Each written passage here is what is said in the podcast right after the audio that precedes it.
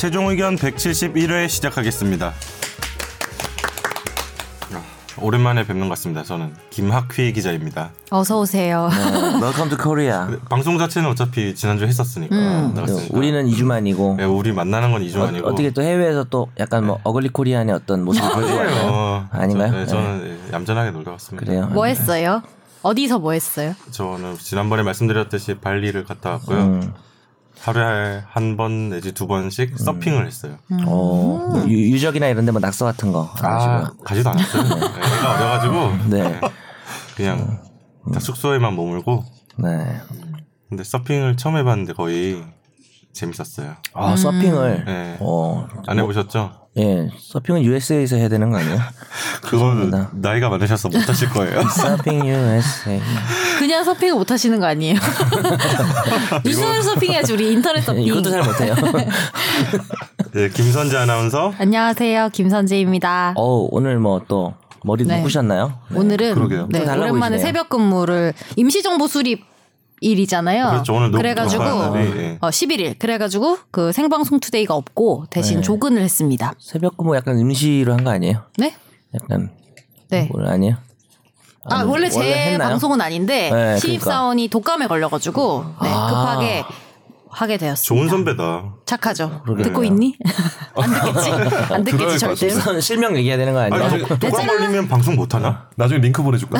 잘라서 옮으니까 왜냐 막 제작진들한테 아. 옮을 수도 있고 아, 온갖 유행이 출연자들이. 이제 못 올 수가 있기 사장- 때문에 아, 뭐 독감은 좀. 그러네요. 네. 하여튼 뭐 쾌유를 빕니다. 누군지 모르지만. 저도 누군지 모르겠네. 네 아무튼 네. 새벽 근무를 했습니다. 정현석 변호사님 나오셨습니다. 네, 안녕하세요. 오늘 SBS가 엘리베이터 한 대밖에 운행을 안 하더라고요. 제가 초단위로 사는 사람인데 한 대가 정말 간신히 탈락을 했는데 저기 올라가서 이렇게 올라다 봤는데 저기 김선욱이 타고 있더라고요. 지각의 변인가요? 네, 그렇습니다. 미리 얘기하는 겁니다. 청취자분들 모르실 수 있지만 제가 오늘 지각을 했습니다.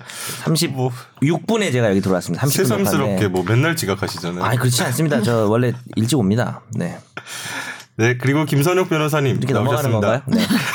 예, 정 변호사님보다 엘리베이터 한 번 뭐지? 하나 먼저 탄 김선욱 변호사입니다. 하지만 너도 반갑습니다. 32분 30초쯤 왔을 거 아니야? 내가 그때 32분에 딱 아니에요. 못 쳤거든. 아니에요, 아니요. 그렇지 않은 것 같아요. 뭐 시계가 잘못된 거. 오늘 되게 근데 옷을 캐주얼하게 입었어. 오늘 되게 젊어 보이세요. 네, 게스? 입었어 네. 게스. 교스? 아, 네. 예, 예. 오늘 무슨 일 있으세요? 오늘 회사 안 가는 날이에요. 아, 회사 안 가는 날이니까. 아 예. 게스를 입었구나. 아, 참고로. 이제 회사를 안 나가도 돼요. 왜요? 아 잘렸군요 드디어. 백수 된 거예요? 최종 의견 때문에 잘린 거예요? 제 아내한테 이제 이 방송을 통해서 이렇게 이제 잘렸어. 막 이건 아니고 네. 신분이 바뀌어가지고. 근데 보니까 일을 아내도. 잘렸어. 안 뭐라고요? 네, 아니요. 이거 아내 잘리면 안 되는데 어떡하지? 우리 애들 어떡하지? 아니 아니 아니고 신분이 그- 바뀌었어요. 네, 저기 근로자에서 사업자로. 와 그러니까 이제 그렇죠. 이제 월급 사장님! 월급 받는 사람에서 월급 주는 사람. 사장님 뭐 되셨구나. 일종의 사업자인데 이제 사업자가 사업자와 근로자의 비율이 어느 정도 되나요? 해마루는. 해마루는 한 현재 지금 반반 정도 되는 것 같습니다. 그러니까 해마루는 아, 직원까지 포함하면 물론 근로자 훨씬 그러니까 이제 많지. 소위 파트너 변호사가 되신 건데 아뭐 무슨 높은 거 아니에요? 그쪽 외국 영화 아, 같은 거 보면은 파트너 변호사 되면은 축하해주고 동료들이 모여서 파티 열고 그러더라고요. 그렇죠. 예. 네. 근데 뭐 해마루는 그런 건 안 했죠. 우리나라는 잘 안 하니까. 티는 없고 어, 제가 오히려 산 것 같은데 서로 샀어요. 그 파트너에서 이제 뭐 아, 그렇군요. 떡볶이 사고 그랬던 거 파트너가 되면 돈을 더 많이 버나요? 그렇지 않습니다. 그건 그렇지 않아요. 그렇지 않습니다. 오히려 약간 그런 인식이 있는데. 급여가 네. 보장되지 않는 거니까 지가 알아서 잘해야 되는 상황인 거죠. 제가 알아서 잘해요. 일단 컸다, 뭐 성장했다, 그렇죠. 상승했다 이건 맞는데 그럼 파트너 되면 게스 입어도 되는 거예요? 게스 게스니까 오늘 주제가 혐오 표현인데 자꾸 게스가 제가 약간 깜짝깜짝 놀라요. 표현이 네. 그 뒤에 뭐가 붙는 줄 알고 게스트. 어, 오케이. 레기 뭐 이런 식으로. 아, 그 생각해 보니까 난 정, 자꾸 생각 이상한가? 정 변호사님은 대표잖아요. 그래서 저는 원래 대표죠. 파트너가 된 지 한 3, 4년 됐고 근데 이제 뭐 또 로펌의 규모나 이런 게 또 있으니까 사장님 아니에요? 하긴 내가 좀 큰 법인의 파트너를 했었구나 그러긴 하네요. 근데 그냥 떠밀려서 한 파트너 같은 느낌 좀아 듭니다. 그런 거였어요. 네. 아, 우리도 그런 우리는 그런 게 없잖아요. 우리는 우리는 계속 근로자잖아. 그러니까 영원한 을. 그 이사가 되면은 이제 임원이 되는 거죠. 아 임원이 된다고요? 근데 그런 개념이랑 좀잘한 달라요. 30년 뒤에 일을 아, 얘기하고. 선욱 변호사의 파트너 승진을 비하할 생각은 없지만 변호사들이 파트너가 되는 거는 뭐 이렇게 막 않아요. 이사가 되고 막 간부가 됐다고 그런 볼 정도는 아니에요. 달라요. 그건 아니고 그냥 어떤 개념으로 생각해야 돼요? 독립해서 알아서 돈을 벌어야 된다. 알아서 해라. 뭐 이때까지는 우리가 그러니까 월급 주는 안에서 월급. 그냥, 주는 사람이 없는 거예요. 한마디로 자기가 하는 만큼 가져가는 개념입니다. 내가 하는 만큼 가져가고 회사에 또 얼마 내고 이렇게 하는 거죠. 그래서 어- 사건도 선택할 수 있나요? 이제 사건을 회사에서 옛날에 사- 시킨 거 다 한다 그죠. 했잖아요. 이제는 시킨 거 안 해도 되죠. 그런 건 있죠. 근데 그럼 좋은 게 뭐. 약간 좀안 좋은. 게 그럼 어- 입는 거랑 선택하는 거밖에 없어? 근데 어떤 변호사는 거의 40대가 넘었는데 네. 10년이 넘게 어쏘 변호사라 음. 그러거든요. 파트너가 되기 전 월급 받는 그래서 너무 행복하다. 아 진짜 계속 어쏘로 머물고 있다. 있어요 왜냐면 정말. 데리고 있는 사람이 계속 급여가 늘어나니까 데리고 있기가 부담스러울 수 있는 거예요 사실. 근데 그 아. 그거를 10년 이상 어쏘로 남는 것도 사실 능력이에요. 파트너가 되는 것도 능력이지만 좀 묘한 그리고 것 약간. 왜 개별적으로 가버리면 어떤 성과를 보여줘야 되는 거 아니에요? 사실 지금부터는. 그런 면도 네. 있죠. 회사에 이 사람이 기여하는 게 있는가? 뭐 이런 거 좀 보는 거죠. 어, 방송하고 있으면 안 될 것 같아. 아니 근데 요즘에는 뭐 대기업에도 임원 다는 거 안 좋아하는 사람도 많대잖아요. 이게 그렇죠. 그렇죠. 네. 파리 맞아, 목숨이니까. 맞아. 대기업도 그럴 네, 정도예요. 그리고 책임감이 너무 저 크니까. 대기업에서 네. 그 기사도 나오잖아요. 빨리 쫓아내고 싶은 사람 성무 달아준다고. 음, 그러면 나도 그런 거야? 2년 2년 2년만 제한 안 하면 되니까. 어, 그 모르는 것 같아서 지금 애둘러서 얘기해 준 거야. 파이팅. 잘 생각해봐. 확인해봐야겠다. 네. 알겠습니다. 대답은 안 해줄 걸? 네. 어떡하지? 아니 뭐지? 제가 지난해 방송에서 아재 개그 했었잖아요. 뭐 아, 했지? 내가 뭐 준비해 왔어요? 아니야, 저 이번 주부터는 다른 사람이 준비해 오기로 했잖아요. 뭐였지? 저요? 아, 나도 갑자기 아 아직 바람이 많이 부는 뭐 곳은 분당이랑 아, 세무서 새가 무서운 곳은 처제한테 했거든요. 세무서. 예. 혼났죠. 네? 혼났죠. 이 재밌었던데. 좋은 분이시네. 저제도 살짝 위험하네요. 근데 제가 좀 그런 것도 생각해봤어요. 바람이 너무 불어서 새들이 무서워하는 곳은 분당세무서 뭐 이런 생각도 해봤어요. 집에 가면서 죄송합니다. 와, 이건 약간 융합이 퓨전이네. 네. 섞으니까 보통 더 재밌어야 되는데 더 재미없으시는 것 같은 느낌이 드네요. 네. 괜찮은데? 분당세무서 괜찮나요? 딴 거 없나요?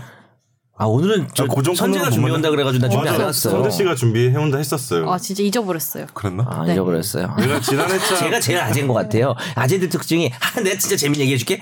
가만 뭐였더라? 뭐 약간 이렇거든요. 우리 특히 어머님들이 많이 아재 그럽니다. 아니고 할배 아니에요. 잊어버리면. 어쨌든 자 그러면 이제 저희 순서 가볼까요? 네, 그러, 어, 지금 뭐 한 거야? 자연스럽네요. 아니 일단 그러면 첫 네. 번째로 청취자 사연 가겠습니다. 네.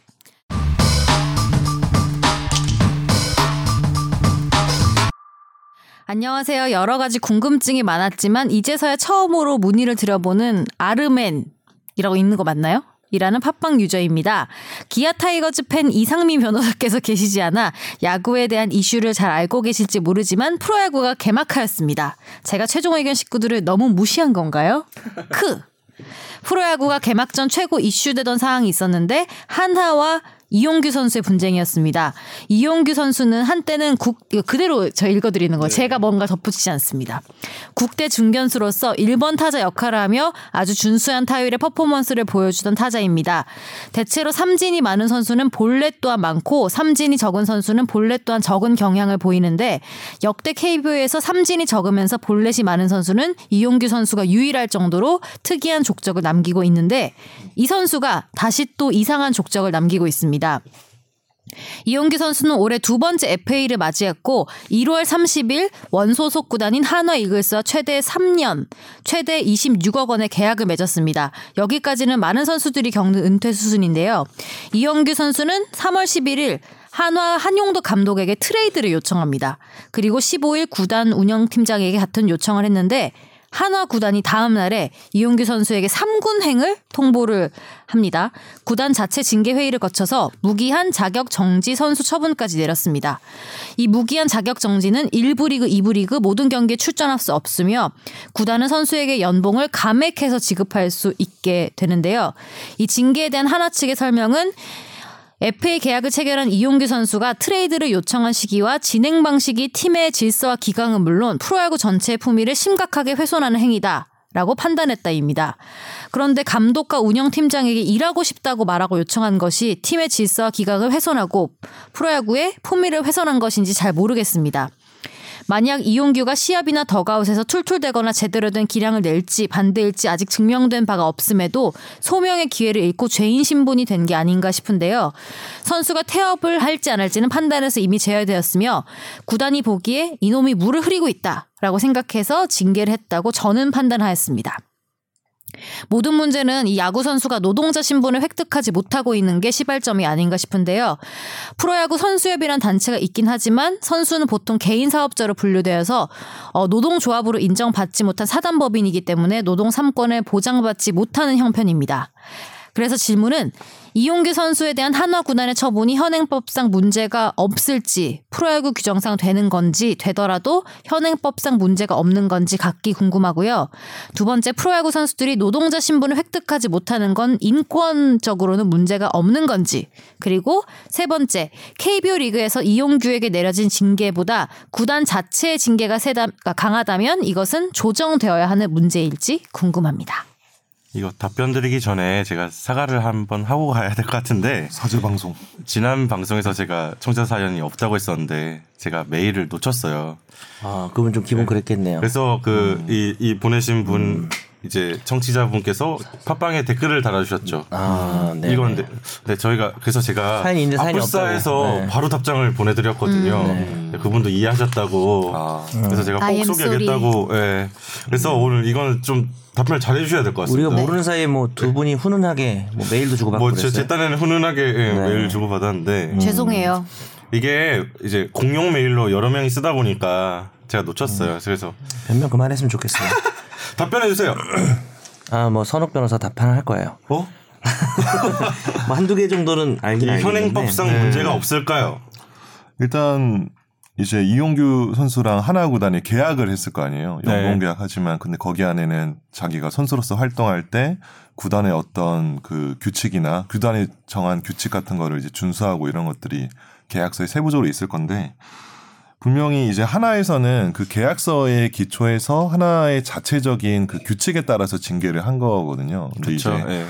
이영규 선수는 뭐 어쨌든 프로야구 선수는 연봉의 고절을 불문하고 현재 사업자로 지금 계약을 하고 있고 거기에 대해서 이제 어떤 근로자 뭐 노동자 신분을 획득하지 못했기 때문에 이것은 어떤 노동법상의 어떤 뭐 부당한 어떤 사측의 그 행위라고 좀 보기가 어렵고 민사상의 계약 관계에 기한 이제 어떤 어떤 공 그러니까 동등한 계약 관계에 기해서 이 사람한테 제재를 가한 거죠. 음. 그렇다면 이제 물론 민사상의 분쟁을 통해서 이제 뭐, 혼- 뭐 손해배상 청구를 한다거나 아니면 이 징계 자체가 무효다라고 음. 이제 뭐냐 징계 요건이 충족 못했다라고 음. 하면서 아니면 과다하다 얘기하면서 이제 뭐 소송할 수 있겠지만 실익이 없겠죠. 왜냐하면 계속 선수를 해야 되니까. 네. 그래서 그냥 묻혀 묻히는 거죠. 이런 수많은 분쟁들은. 이게 예. 현행법상의 문제는 아니죠. 그러니까 그러니까, 뭐 다른 예. 관점에서 뭐 같은 얘기지만 다른 관점에서 좀 풀어보면 계약, 그러니까 우리나라 계약의 자유가 있잖아요. 네. 둘이 합의해서 이렇게 이렇게 하겠다라고 하는 거는 웬만하면 터치를 안 하는 거죠. 한쪽이 좀 유리하거나 불리할 수 있죠. 뭐 물건을 되게 싸게 샀을 수도 있는 거고. 뭐 실수로 싸게 팔았을 수도 있지만 그건 지켜야 되는 거고요.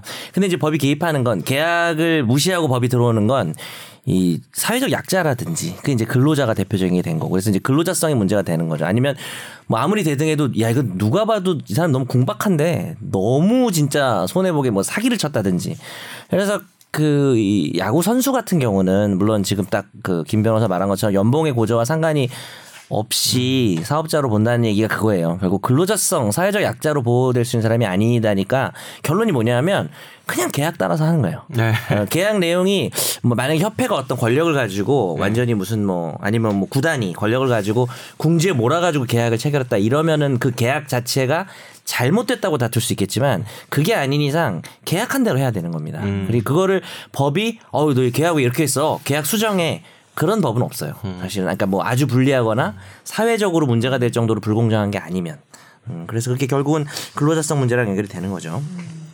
이두 번째 질문이랑 연결되는 얘기 아닌가요? 그렇죠. 뭐 노동자 신분을 획득하지 못하는 거 인권적으로 문제가 없습니다. 사실 이거는. 근데 뭐 근데 여기서는 좀 난 모르겠는데 그 고액 그 연봉 아 연봉이라 그래야 되나? 그걸 받는 선수들하고 또 조금 구별할 필요는 있지 그게 않을까요? 음.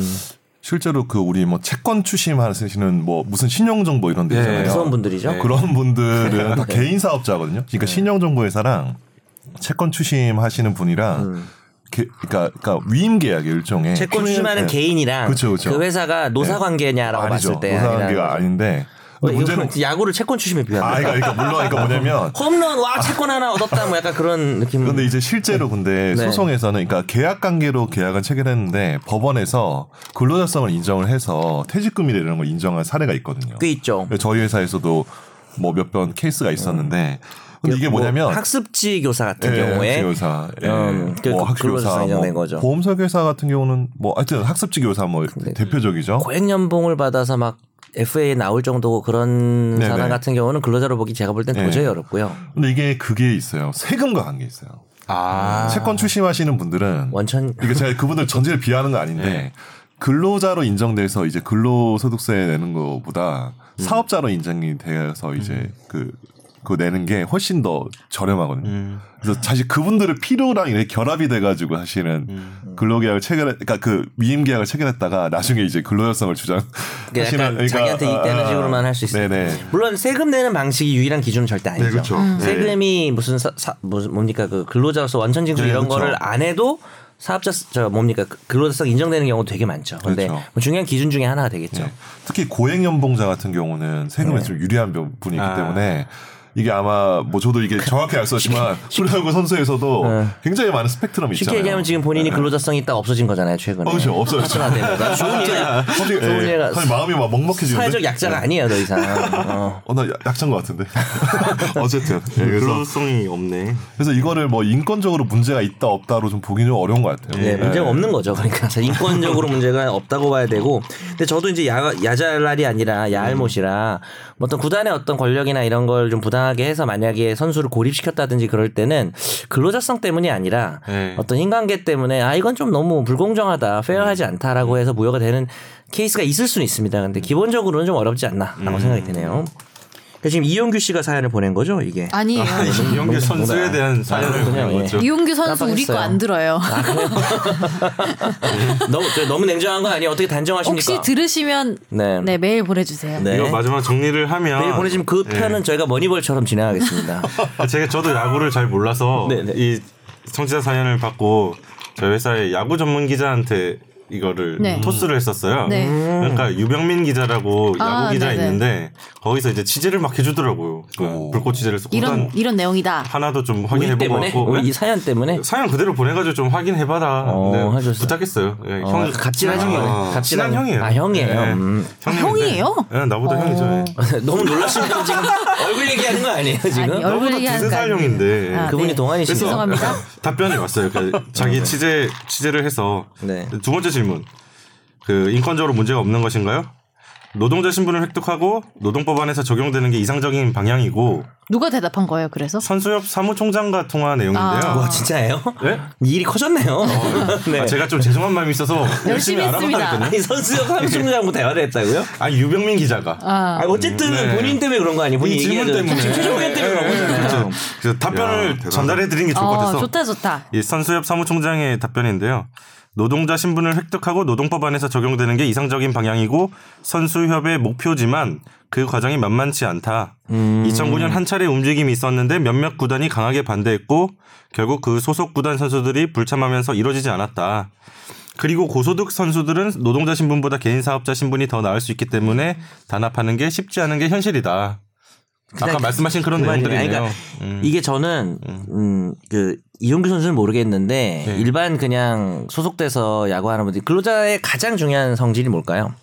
종속성이거든요. 네. 그러니까 자기가 소속돼 있는 곳의 사장이나 그러니까 구단주나 이런 사람들이 뭘 지시하면 내가 원하는 시간에 근로하고 뭐 이런 게 아니라 그러니까 제가 예전에 한번 얘기한 적이 있는데 그 헤어 디자이너 보면 딱 맞아요. 네. 헤어 디자이너 중에 그냥 뭐 연예인이나 이런 유명한 사람이 부르면 집에 있다 나가는 사람은 근로자성이 없는데 뭐 무슨 헤어 뭐 이런 데 소속돼 가지고 무전 딱 귀에 꽂아 놓고 뭐 해주세요라고 하면은 뭐 거의 점심시간 휴식 시간도 별로 없이 이렇게 막 일하는 헤어드레서들은 그 근로자성이 인정되거든요. 제가 승소한 판결이 몇 개 있습니다. 말씀하셨잖아요. 퇴직금을 네. 받으니까 그거에 그러니까 야구도 제가 잘 야알못이라 그러는데 고- 이렇게 막 연봉 협상할 정도면 좀 아닌 뭐 사실 뭐 근로자들 연봉 협상하지만 네. 고소득 그러니까 뭐 단순히 소득으로 비교할 건 아니지만 어 그래도 그냥 어디에 종속돼 가지고 그냥 옴싹달싹 못하고 이런 신분인 대부분의 야구 선수들은 근로자성을 인정하는 방향으로 가야 되지 않을까라는 그게 생각이 이상적인 들어요. 방향이라고 네. 선수협회에서 밝히고 있고 어, 맞는 얘기네요. 뭐 세 번째 질문에 대해서는 뭐 KBO는 이 사안에 대해 징계를 내릴 수 없는 상황으로 보인다. 음. 경기력과 경기에 관련된 내용이면 징계가 가능하지만 이는 구단과 선수의 계약 관계에서 발생한 분쟁이기 때문에 KBO가 징계를 내릴 근거가 없어 보인다. 음. 뭐 이런 경기에서 입장입니다. 깽판 치고 이런 거 제대로 아니에요? 해주시네. 예. 이거 뭐 이 정도면 집중 탐구 수준 아니에요? 오늘 제목을요 KBO 뭐그 숨겨진 진실 너무 올라갔는데 알겠습니다. 네, 네. 네. 예, 오늘 청취자 사연이 좀 많았는데 네. 세개 가지고 왔고, 네. 왔고요. 두 번째 거. 예. 안녕하세요. 출근길에 골룸을 듣고 사연은 보내지 않던 몰래 최종 의견을 듣는 shy 정현석 변호사님 팬이래요. 어이, 제 이번에- 많이 부끄러운 일이죠. 이번에 회사에 부당 해고를 당하면서 너무 힘들어서 조언을 얻고자 사연 보냅니다. 어, 베이비 스튜디오에서 일을 하셨대요. 입사한 날짜는 2017년 6월 그리고 19년 4월 4일 사측의 일방적인 해고 통보, 당일 해고 통보를 받았습니다. 그리고 두 번째 퇴직금이 미정산됐고요. 세 번째 실업급여 수급 신청을 위한 이직 신청서와 피보험 상실 신고를 하지 않고 사- 네 번째 4대 보험 입사 초 1년치가 누락이 되었고 5번 사측은 어, 이 보내신 분이 베이비 스튜디오에 근무를 하면서 막대한 재산 손실을 일으켰다고 주장하며 퇴직금 실업급여 4대 보험의 의무를 다하지 않았습니다. 그러니까 해볼 테면 해봐라. 회사도 너에게 회사 손실에 대한 손해배상 청구를 하겠다며 으름장을 놓는데 어, 손실에 관한 내용을 보면요. 아기 고객의 안전을 신경 쓰지 않아서 다치게 되었고 어, 그에 따라 발생한 병원비 및 환불 내용 그러니까 앉아 있다가 넘어지면서 멍이 들었고 대학병원에서 엑스- 엑스레이를 찍었으나 아무 이상이 없었고 또 두 번째는 어, 아기 머리를 고데기 해주다 화상을 입었다고 주장하는 고객에게 70만 원 정도의 촬영비를 받지 않았대요. 또 두 번째는 사진 파일을 필터를 돌리는 과정에서 데이터 손상이 돼서 작품 제작에 어려움이 생겨서 고객에게 원본 파일이라고 속여서 제공된 점 이걸 들어서 회사에선 손해배상 청구를 하겠다고 한 거예요. 고객은 모르고 네. 갑자기 고백하셨네. 네. 네. 이런 실수나 과실에 대해서는 저도 일부 인정하는 부분이 있지만 애초에 제대로 된 교육이 없었고 촬영 세트를 애초에 위험하게 설계한 부분, 촬영 후 필터나 이 프로그램에 대한 제대로 된 기본 교육 없이 일손이 모자라 마구잡이로 일을 배우다 일어난 사고였습니다. 주 60시간 근무에 토일, 토요일, 공휴일도 근무하는 저로선 최선을 다했는데 일방적으로 해고를 당할지 몰랐어요. 회사를 노동청에 신고하고 싶은데 그러면 손해배상 소송을 건다고 해서 무서워서 어떻게 해야 할지 모르겠습니다. 그리고 아래 보면요. 약속 이행서라는 걸 쓰라고 했대요. 어, 차후에 저에게 안 좋은 영향을 미칠까 걱정됩니다. 임직원 3명이 저를 좁은 방에서 둘러싸고 위협적으로 말했고 녹취본이 있습니다. 그리고 노동청에 신고를 하게 되는 건 회사와 법 간의 문제가 된다면 회사가 저에게 손해배상을 거는 건 민사소송일까요? 당시 당장의 가장인 제가 어, 부양해야 할 어머님과 어린 남동생이 너무 걱정됩니다. 예, 이게 아, 그 그것 때문에 웃은 건 아니고 이게 문구를 보다가 네.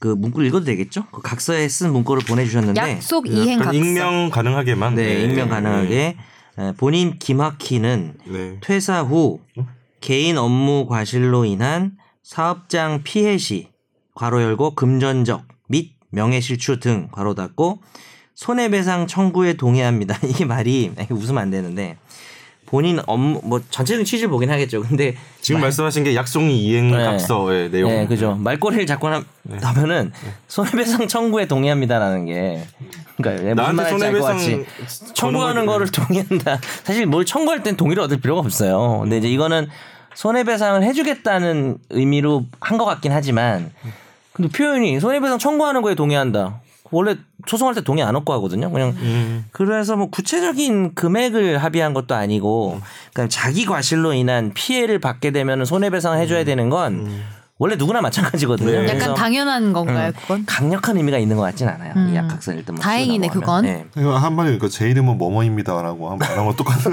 아무 의미가 없어.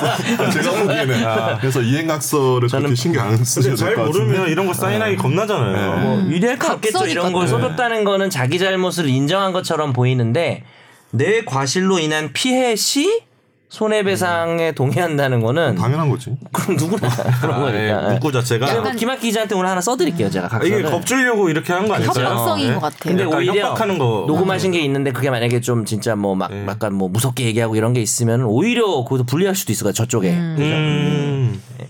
아무튼 이분은 계속 뭐 노동청에 걸고 뭐 소송을 하거나 이럴 때 네. 너무 번거롭고 이런 거 지금 어떻게 될지 모르시는 그건 걱정이죠. 상황이잖아요. 제가 그냥 노동 사건을 좀 해본 사람으로서 예. 이게 좀 사측도 해보고 노측도 해보고 많이 해봤는데 주로 사측에서 하지 않나요? 아닙니다. 아, 네네. 아니에요. 둘다 합니다. 네. 요거는 좀 해고를 하려면 이제 어떻게 정당한 사유가 있어야 되거든요. 이 네. 사람이 뭐 수습 사원도 아니었고 뭐, 사- 뭐 이렇게 3개월이나 뭐 이렇게 책정을 해가지고 그러니까 어느 정도 이제 장기간 근무를 했던 건데 1년 10개월을 하셨어요. 그렇죠. 네.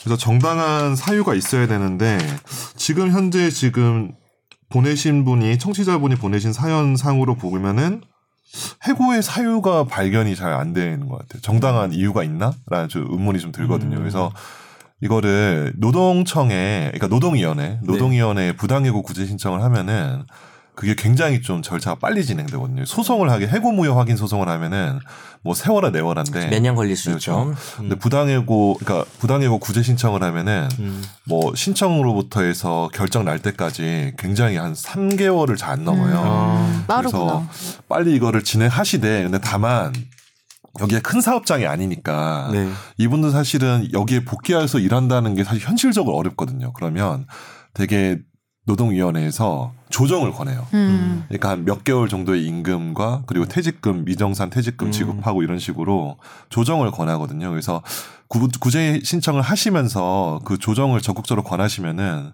받아들여서 이렇게 좀 음. 어느 정도 좀 수령하시고 빨리 돈을 받는 네, 게 빨리 돈을 받고 이제 다른 사업자 알아보시면 왜냐면 이분도 진짜 이 작은 사업장이잖아요. 스튜디오 네. 그죠? 네네네. 진짜 일하기 힘들어요. 그러니까 네. 뭐 약간은 네. 손해를 보더라도 네, 보더라도. 빨리 해결하고 네. 직접 빨리 현실적으로 다른 데 받는 가는 게게 낫다. 그게 감정적인 소모가 훨씬 덜한 거기 때문에 물론 분하고 열받지만 근데 그거 네. 모든 이유가 정당하다고 해도 해고 사유가 당일 해고 통보를 하는 거는 30일 전에 절차상으로도 문제가 있다. 아, 좋은 지적입니다. 30일 전에. 그것도 물론 말이 안 되는 거예요. 이슈는 좀 있을 수 있는 게 이분 이제 겁나는 게 또 했다가 손해배상 당할까봐. 근데 뭐 손해배상이니까 음. 퇴직금이랑 급여 안 준다 그건 말이 안 돼요. 그거 상계도 못 하게 돼 있고 원래. 맞아요. 근데- 뺄 수가 없죠. 네. 그죠. 근데 뭐 너 잘못한 거 있으니까 급여 안 주겠다 이런 건 안 되는데 이제 좀 그래도 여기 좀 이슈가 있을 수 있는 거는 네.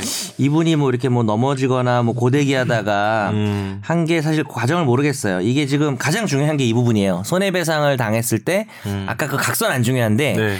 이분이 손해배상을 해줘야 되는지 말아야 되는지 아. 중요한 게 이 부분인데 이 정도 쓴 거는 사실 잘 모르겠어요. 그러니까 이게 어떤 저희가 전문적인 영역이라 음. 네. 촬영자 이분이 지금 촬영자인 거겠죠? 네. 이분이- 아기들 사진 찍어주는 그렇죠 촬영자. 것 근데 이분이 촬영자라면 의뢰 갖춰야 될 뭐 그런 걸 위반해 가지고 애를 다치게 하거나 손해를 끼쳤으면 사실 뭐 사업장에 손해배상 해줘야 됩니다. 근데 그게 이분 말처럼 뭐 사업 환경도 안 좋은데 음. 주의 사항도 안 알려주고 뭐 시설이 뭐 사업자가 제공한 시설 자체가 되게 안전성이 없었다든지 그런 네. 경우에는 이분 책임이 아닌 게 되거든요. 음. 그래서 그거는 지금 소개해 주신 사연만으로는 저희가 모르는 부분인 거고 손해배상을 당할 수는 있을 것 같아요. 만약에 이제 이분 잘못이 크다면 그리고 왜냐하면 또 자기 잘못을 또좀 인정한다고 하셔가지고 금액이 응. 근데 당하더라도 금액이 너무 소액인 것 근데 같아요. 그거랑 제가 별도로. 별도로 생각해야 네. 되지 않을까요? 별도의 중요한 거죠. 부당해고 당했다고 그럼요. 그거에 대해서는 따로 네네. 프로세스를 진행하시고 그쵸. 하시고. 이거 네, 손해배상이 그렇죠. 만약에 들어오면 음. 싸우면 되는 거 그렇죠. 이게 뭐 구덕이 무서워서 네. 뭐 못할 건 아니니까 그러니까 뭐 구덕이 무서워요. 일반인들이 생각했을 네. 때막 소송 걸고 하면 오래 걸리고 막 법원 나가고 이게 너무 네. 무서우니까. 근데 김 변호사가 얘기해 말씀하신 주신 것처럼 네. 노동청에 예. 네, 노동위원회 노동위원회라고 구제 신청을 네. 구제 신청. 그거 손으로 써도 돼요? 아니, 그러니까 뭐 홈페이지에 가면 양식. 있어가지고 진호위죠. 그렇죠. 지방 노동위원회라 네. 그러니까 이분이 어디 위원회라고. 예. 천 어디 어디 그러니까 이분 소재지가 지금 보이는데 음. 그 천이면 그러니까 그 관할 노동위원회가 있거든요. 네. 그 노동위원회에 신청하시면 됩니다. 네. 예, 예. 일단 네. 그러면 다음 사연 넘어가겠습니다. 안녕하세요. 최종 의견을 들으며 많은 것을 배우고 있는 청취자입니다. 얼마 전 다른 지역에서 일하는 친구에게 전화가 왔습니다. 목소리가 떨리고 두서없이 말을 했는데요. 일단 진정시키고 무슨 일인지 물어보니 회식 중 성추행 피해를 당했다는 이야기였습니다. 어, 당황스러웠지만 과거 대학 내 성추행 사건 처리를 가까이서 지켜본 기억이 나서 신고할지 말지는 나중에 결정하더라도 신고할 때를 대비하자고 설득했습니다. 동의를 얻어서 사건 경위를 친구 스마트폰에 통화 녹음으로 남기기로 했고 추가적으로 혹시 지문 같은 게 남았을지 모르니 성추행 접촉이 있었던 옷을 보관하고 가해자에게 사실관계를 인정을 유도하는 모바일 메신저 메시지를 남기기로 했습니다. 질문은 크게 두, 아, 세 가지인데요. 사건 경위 녹음이 실제 사건 처리에 대해 도움이 되기 위해선 어떤 내용이 필수적으로 포함되어야 할까요? 일단은 회식 동선, 잠재적 목격자 여부, 피해 당시와 전후 상황, 대처, 당시 심경, 이를 직간접적으로 입증할 CCTV가 있을 만한 장소 등을 물어봐서 녹음을 했고요. 두 번째는 가해자에게 피해 사실을 말하며 기분이 나빴다 이런 식으로 문자를 보내서 사과를 끌어내서 사실관계 인정 증거를 모으는 방법을 반성 폭력 교육에서 배우긴 했습니다. 하지만 법정에서 가해자들이 도의적 사과였을 뿐이라고 할 경우 사실은 인정 사실을 인정하는 증거가 되지 않는다를 글을 봤는데 정말인가요? 그리고 세 번째는 성범죄 직후 경황이 없어서 신고할지 말지 결정 못한 상황이더라도 당사자나 피해 사실을 전해 들은 주변인이 해야 할 법적 조치가 있다면 알려주시면 좋겠습니다. 피해자들이 신고하기 전에 고민하는 시간 동안 증거나 증언이 사라져서 고생한 이야기를 자주 접해서요. 음. 지난번에 저희 녹취의 모든 것 방송할 때랑 좀 연결되는 것도 있는 것 그것도 같아요. 그렇고 또 성범죄도 지난번에 또 얘기를 했었죠. 사실 뭐 피해자 진술로 유죄 가능성 피해자 진술만으로 유죄 가능성이 있습니다. 사실 그건 없는 건 아닌데 그게 그렇게 쉽지는 않아요. 그리고 또 진술하는 과정에서 2차 피해나 여러 가지 겪- 겪을 어려움들이 있기 때문에 그래서 무조건 증거와의 싸움이고 지금 질문을 여러 개 해주셨는데 하여튼 뭐 스마트폰이고 녹음 어플이고 뭐 모든 기록을 최대한 활용해서 피해자 피해자 입장에서는 이게 지난번에 말씀드렸죠. 우리가 성 인지 감수성이 생겼다고 해서 뭐 그냥 고소만 하면 처벌되는 건 아니에요. 네. 그렇기 때문에 정말 그 억울하게 남성이 몰리는 것도 문제지만 이런 정말 끔찍한 일을 당했는데 큰맘 먹고 용기 내서 고소를 했다가 만약에 혐의 없음이 되면 아, 그거는 정말 네. 살기 싫어지겠죠. 네. 그래서 그럴 정도의 상황이 오지 않으려면 최대한 증거를 모아야 되고요. 이분 얘기하신 것 중에 하나가 기분이 나빴다는 식으로 문자를 보내서 사과를 끌어내서 인정. 어, 요거 좋습니다. 근데 요게 현실에 좀 쉽지 않은 게 우리가 지난번에 녹취 네. 네. 냈는데 뭐 발령기 식으로 뭐 네. 뭐뭐뭐 한거 인정하시죠? 뭐 이렇게 해가지고는 잘 안 되고요. 자연스럽게 유도를 해야 되는데 이분이 그런 말 얘기했죠. 가해자들이 도의적 사과했을 뿐이다라고 하면 증거가 안 된다고 맞는 말이에요. 실제로 네. 그럴 수 있어서 그냥 미안하다라는 단순한 사과만 받은 거 가지고는 좀 어려울 수 있으니까 좀 구체적으로 예를 들어 제가 좀 말하기가 좀 이 어떤 상황인지 몰라서 네. 그러지만 예를 들면 저는 그렇게 회식 자리에 옆에 앉아 있는데 손이 그런 식으로 제 다리 쪽으로 들어올 거라고는 정말 생각도 못했다. 음. 이런 얘기를 하면은 만약에 쥐가 그런 일이 없으면은 아 내가 언제 그랬냐라고 무슨- 뭐 무슨 하겠지만 말이냐. 그거에 대해서 아이 그래 하여튼 뭐 미안해 뭐 미안해 이렇게 얘기를 하면 사실 어느 정도 사실 인정이 되는 거죠. 그래서 이게 참 발령기와 어색한 유, 유도 신문과 어 그다음에 정말 자- 아주 정확한 증거를 기록하는 것 사이에 어떤 애매한 갭이 있습니다. 근데 뭐 그렇게 하셔서 어 지난번에 우리 그 얘기했잖아요. 뭐 그 수출 등 뭐잘 네. 들어왔나 그래서 이 간접적으로 유도하는 거 얘기를 좀 했었잖아요. 네. 근데 그거는 정말 일반 계약이지만 이런 성범죄 피해 같은 경우는 정말 비밀 녹음 모든 얍삽한 녹음을 최대한 동원해서 그리고 최대한 유도를 해서 지혜롭게 좀 빠- 끊어내야 될 것 같아요. 대화를 하는 게 낫지 않을까요? 그러니까 녹취가 할 수 있으면 근데 가해자를 직접 만나는 것이 아. 또좀 부담스러울 수 있고 안 좋을 수도 예. 있어서 그게 좀 걱정스럽긴 해요. 뭐 메신저 이런 걸로 보내면 그냥 미안하다 이렇게 왔을 때 그게 좀 증거로 안 될 수 있다는 말씀인 거 아니에요? 근데 그냥 그냥 뭐 그때 왜 그러셨어요 했을 때 그냥 여기서 미안해. 애매하게 얘기하고 예. 음. 미안하다고 해가지고는 안 되고 어떤 팩트 그러니까 추행의 모습이 여러 가지가 있잖아요. 뭐, 음. 뭐 쓰다듬었다든지 손을 넣었다든지 그거 뭐 러브샷을 강요했다든지 음. 이런 부분들을 너무 그렇게 또 서술적으로 정확하게 했을 건 아닌데 네. 나- 이렇게 한번 생각해 보세요. 이런 대화가 남았을 때 제3자가 봤을 때 야 이거는 추행했네. 라는 아. 생각이 들 정도의 이야기면 충분하다. 음. 아, 라는 생각이 드는 거죠. 그리고 또 가해자를 직접 만나려고 하거나 가해자의 어떤 가까운 지인과 만나게 되면은 그 사람들은 막 좋게 좋게 끝내자. 네. 음. 어, 이런 식으로 계속 괴롭혀요. 그래가지고 직접 만나는 것은 만약에 정말 지양해야 되나? 어, 피해분이 피해자분이 되게 대차고 네. 어, 그런 걸 흔들리지 않고 할수 네. 있다면은 그러겠지만 쉽지는 않을 거예요. 이런 일 당하고. 음. 네. 네, 알겠습니다. 그러면 넘어가도 될까요? 네, 뭐 얘기가 말씀드린 건 다 얘기를 한 것 같나요? 예. 그리고 이게 지금 메일이 4월 2일에 왔는데 네. 우리가 방송을 한 주 쉬어가지고 좀 늦게 얘기를 드렸고 또 시간 관계상 더 말씀 못 드리지만은 좀 어떻게 진행이 상황이 됐는지 또 저희한테 추가적으로 궁금한 게 있으면 메일 다시 한번 보내주세요. 이런 건 되게 중요한 사연이기 때문에 네. 본인이 진짜 겪은 사연이니까 오늘 4월 12일 0시에 방송에 나갈 텐데 또 바로 보내주시면은 저희가 좀 확인하셔서 방송이 다음 주지만 뭐 급한 상황으로 돌아가면 얘기해 주시면 저희가 직접 메일 드리겠습니다. 이런 네, 거는 뭐 본인 알겠습니다. 피해니까 친구지만 네. 네, 화제의 판결로 넘어가겠습니다.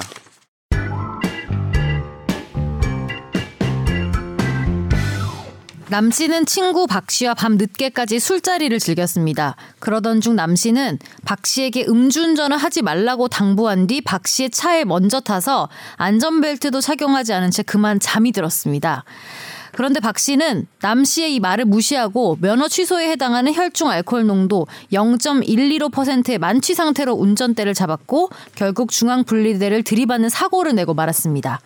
남 씨는 이 사고로 전치 2주의 상해를 입었고 어, 박 씨가 가입한 보험사에 치료비 등 2억여 원을 배상하라며 소송을 냈는데요.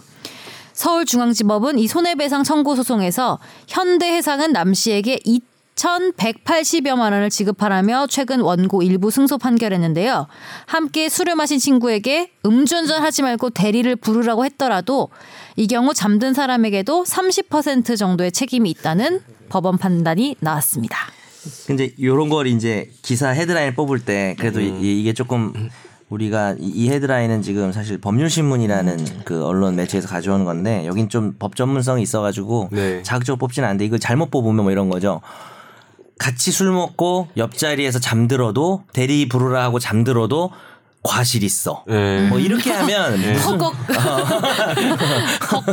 알아보니 헉. 근데 이게 문제가 있는 게 조심하셔. 그 우리가 왜 음주운전 방조랑 헷갈리실 수 있을 것 같아요. 네. 그러니까 이, 이 음주운전을 한 친구 사실 야 대리 불러 이러고 그냥 대리비도 아마 줬을걸요. 음. 네, 줬어요. 대리, 비도 네. 주고 옆에 좌석에 그냥 앉아서 술 취했는데 음. 그냥 뻗은 거죠. 예. 잠 잠이 들었죠. 이 사람이 음주운전 방조했다고 보기는 좀 어려워요. 그럼 같이 술만 먹어도 다 방조게? 그래서 그렇게 오해하시면 안 되고 아, 동승자의 책임 뭐 이런 식으로 이게 뭐냐면 이분이 피해를 입은 거죠. 다쳤지. 본인이 친구가 음주운전해서 사고가 나서 이 자던 분이 네. 다쳤을 때 피해를 오롯이 배상받을 수는 없다는 겁니다. 어, 왜냐하면 같이 술 먹고 친구가 뭐 확실하게 대리를 부르는지 이런 것도 확인 안 하고 그냥 잠들어 버렸다가 자기 피해 배상을 받을 때는 전액을 받을 수는 없다. 예, 그렇게 하니까 30% 정도의 과실을 인정한 거죠. 이거 운전자한테 손해배상 못 거나요?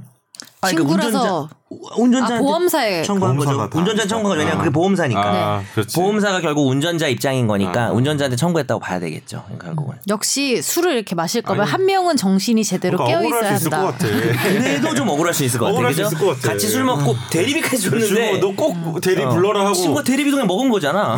본인은 안전벨트 하고 그 대리비로 택시. 탔으면 그치. 그 대리비로 자기는 그냥 택시 타고 집에 음. 갔으면 근데 이제 우리가 법에 그런 게 있어요. 호의 동승이라고 해서 예전에 얘기했지만은 아, 그냥 예. 같이 이렇게 옆에 동승해서 어 뭐 자기야 뭐 오늘 놀러 가자 이래가지고 뭐 애인 사이라든지 아니면 가족 관계라든지 네. 이렇게 돼, 뭐 가족끼리는 소송도 안 하겠지만 근데 애인이나 요 정도 친구 정도는 사고 나고 나면 약간 남이 되거든요. 네. 네가 운전을 그따위로 해서 그러니까 음주운전 아닌 경우에도 네. 근데 이제 그럴 경우에 무슨 돈을 주고 내가 택시를 타거나 이런 관계라면은 철저하게 책임을 물을 수 있지만 어차피 둘이 뭐 즐겁게 놀러 가는 길이었다라고 하면 피해자의 그 배상액을 감경할 수 있거든요. 뭐 그런 거랑 비슷한 거죠. 이것도 둘이 친구 관계고 둘 다 술 처먹고 뭐 술 먹고 죄송합니다. 앉아가지고 뭐 알아서 가자라고 했는데 음주운전의 가능성이 조금이라도 있었잖아요. 근데 그거를 자기가 자기 눈으로 확인 안 하고 잠든 게 뭐 이 사람이 누구한테 책임을 져야 된다는 게 아니고 본인 피해 배상 받을 때 예. 불리한 부분이 있다라는 판결이기 때문에 정확하게 이해를 해- 해주셔야 될 것 같아요. 음주운전 하면 안 되죠. 그렇죠. 근데 2억 배상하라 그랬는데 어떻게 얼마예요? 많이 다치셨나? 2천만 원 받았다는 거는 그러니까 전 전체 손해는 한 2천 한한 한 3천 나온 것 같아요. 3천 나왔는데 2,200만 원 정도 받으신 거거든요. 네. 한, 한 800 근데 깎인 2억을 거예요. 청구하셨네.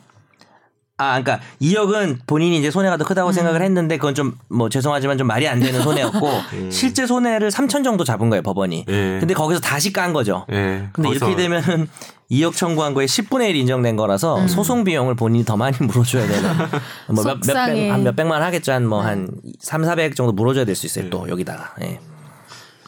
되게 변호사가 되게 청구 취지를 감축을 하죠. 막판에 되면은 의뢰인 설득을 해서. 그럴 수 있죠. 그랬겠- 소송비 수 있죠. 을 물어내야 되니까. 기사가 이제 이거를 2억에서 좀 줄였는지 안 줄였는지까지는 뭐그 봤는지 모르겠지만 어떻게 돼요? 손해배상 청구할 때 뭐 얼마를 청구한다고 하면 소송할 때 돈을 내야 되는 거죠. 아 그게 이렇게 돼요.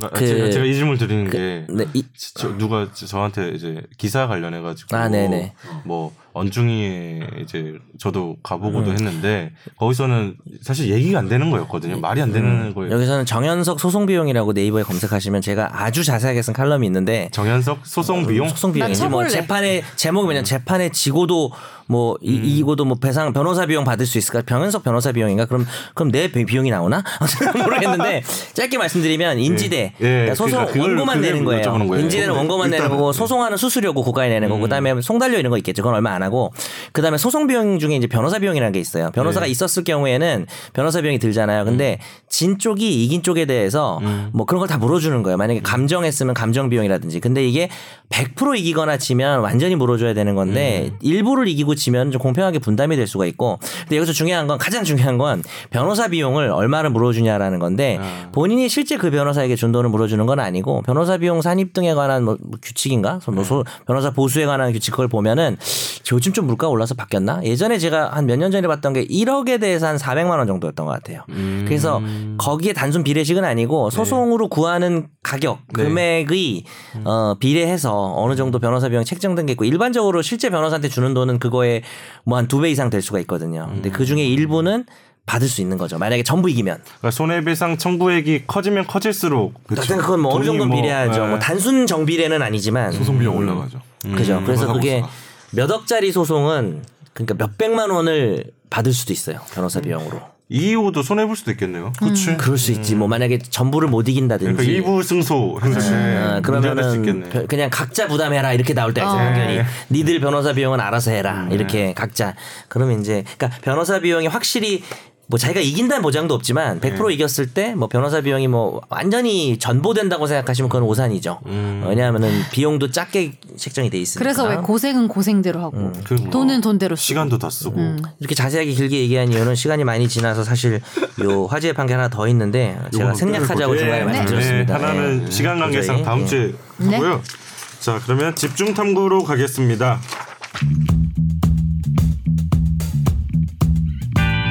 빠밤. 어, 자체 삐짐. 아 비지 안 넣으면 어떨까요? 기막히 말로 하는 거예요, 그냥. 빠밤. 이러고. 좀, 좀 그렇다. 나 되게 초라하게 만들어요. 네. 아, 집중 탐구는 또 그냥 제가 골랐습니다 주제. 뭐 혐오 표현인데요. 혐오 표현. 혐오 표현. 네. 제가 사실 혐오 작- 표현 많이 들으셨군요. 아니, 작년에 혐오 표현, 표현에 꽂혔어요. 그러니까 남한테 하는 거예요? 아니 아니 그러니까 그 개념에 대해서 그러니까 저기 네. 홍성수 교수님이라고 그 말이 칼이 될 때라는 책을 읽었었는데 음. 작년에 나온 책일 아, 거예요. 나 지금 무슨 불어인 줄 알았어요. 베스트셀러잖아요. 말이 네. 말이 칼이 될 때, 말이 칼이 될 칼이 때. 말이 뭐 말이 카르텔 이런 거 작년에- 말이 칼이 될 때죠. 말이 아, 칼이. 말이 칼이 될 When 때. speech becomes knife요. 네. 예. 그래서 고마해. 고마해. 네네. 그쪽을? 그쪽을 혐오하기 전에 좀 그만해 주셨으면 좋겠습니다. 그래서 이제 혐오. 표현에 대해서 약간 네. 홍성수 교수님이 뭐 쓴 책인데 그걸 읽어보고 저는 생각 못했던 지점들이 너무 많아서 아 뭐 이렇구나 이렇구나 저렇구나 하면서 작년에 감명을 감명을 받았다고 해야 되나 아무튼 인상 깊었던 책인데 네. 이게 최근에 제가 휴가 갔다 와서 이번 주 집중 탐구 뭐 할까 살펴보다가 요 기사를 하나 봤어요. 그러니까 제목은 남자가 여자 좋아하는 게 일반적 혐오 표현이냐 두고 논쟁 휩싸인 고려대 뭐 이런 기사가 있어요. 네. 이 요지는 그 고려대학교의 학부사인 고대신문에서 칼럼을 하나 게재했었는데 그 전에 어떤 사건이 있었죠. 네. 네. 그 칼럼에 나온 뭐 몇 가지 표현을 놓고 이제 학내에서 혐오 표현이 아니냐 논란이 있는 그런 상황인 거죠. 아, 그 그거보다 이제 수업 시간에 토론을 했는데 내가 읽기로는 네. 수업 시간에 그런 표현이 나왔고 네, 그렇죠. 그러니까 남자와 여자 좋아하는 게 일반적이죠. 그러니까 학생들끼리 자유 토론하는 네, 시간이었나 자유 토론 봐요. 시간에, 맞아요. 그랬더니 이제 몇 학생들이 어 사과해라. 네. 너 지금 네가 말한 건 혐오 표현이다. 뭐 이런 얘기를 그런 상황이 있었고 했는데 그걸 이제 그걸 칼럼으로, 칼럼으로 가져와고 학교 근데 신문에서 대신 나올 때 그게 어. 워딩을 그대로 따옴표를 따서 음. 음. 내보낸 거죠. 그러면 이제 그래서 이제 칼럼으로 들어가 보시죠. 칼럼에서 뭐라고 얘기를 한 거죠? 칼럼에서 소개를 하면서 네. 뭐 사실 남자 사실 뭐 남자는 여자를 좋아하고 여자 는 남자 좋아하는 게 일반적인 인식이긴 하죠. 그랬더니 이제 날선 목소리가 나왔다. 당장 그 발언 사과하세요. 뭐 어쩌고 정적에 삼겼다. 뭐 이렇게 막. 근데 민주주의 사회에서는 뭐 모든 의견 존중받아야 되는데 사과라는 거는 일방적 억압 아니냐. 이거는 그냥 사과가 진심에서 우러나올 수도 없고 사과를 통한 재발 방지보다는 사과 받았다는 승리 쾌감에 집착하는 거 아니냐라고 해서 이 칼럼이 그 당시 문제 제기했던 학생들에 대해서 아좀 너무 에바 아니야? 뭐 아, 참, 그런- 참치 그런 아니야? 약간 내용이 이런. 식으로 예. 에바 참치라고? 아, 배가 고파서요. 죄송합니다.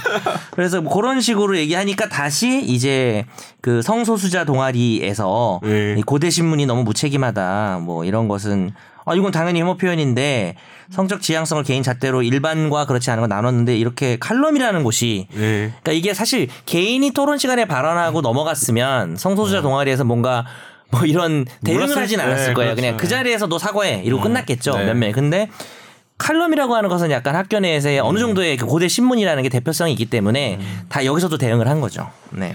그런 상황이 있었습니다. 그래서 이거 저도 보니까 관련 기사 찾아보니까 학내 의견도 좀 갈리나 봐요. 음. 이거 이거에 대해서 칼럼이 잘못됐다 아니면 제 제안은 의사 발행 제안은 네. 요 바- 의사 발행이 뭡니까? 의사, 의사 발언, 발언. 의사 진행 발언 네. 제안은 요거에 대한 의견을 바로 얘기하지 말고 네. 차라리 본, 본문을 좀 살펴보고 음. 마지막에 어, 예, 이 그러시죠. 사건에 예. 대한 자기 생각 얘기해 보는 건 어떨까 싶습니다. 네, 동의하십니까? 네. 네. 동의합니다. 진행해 주시죠.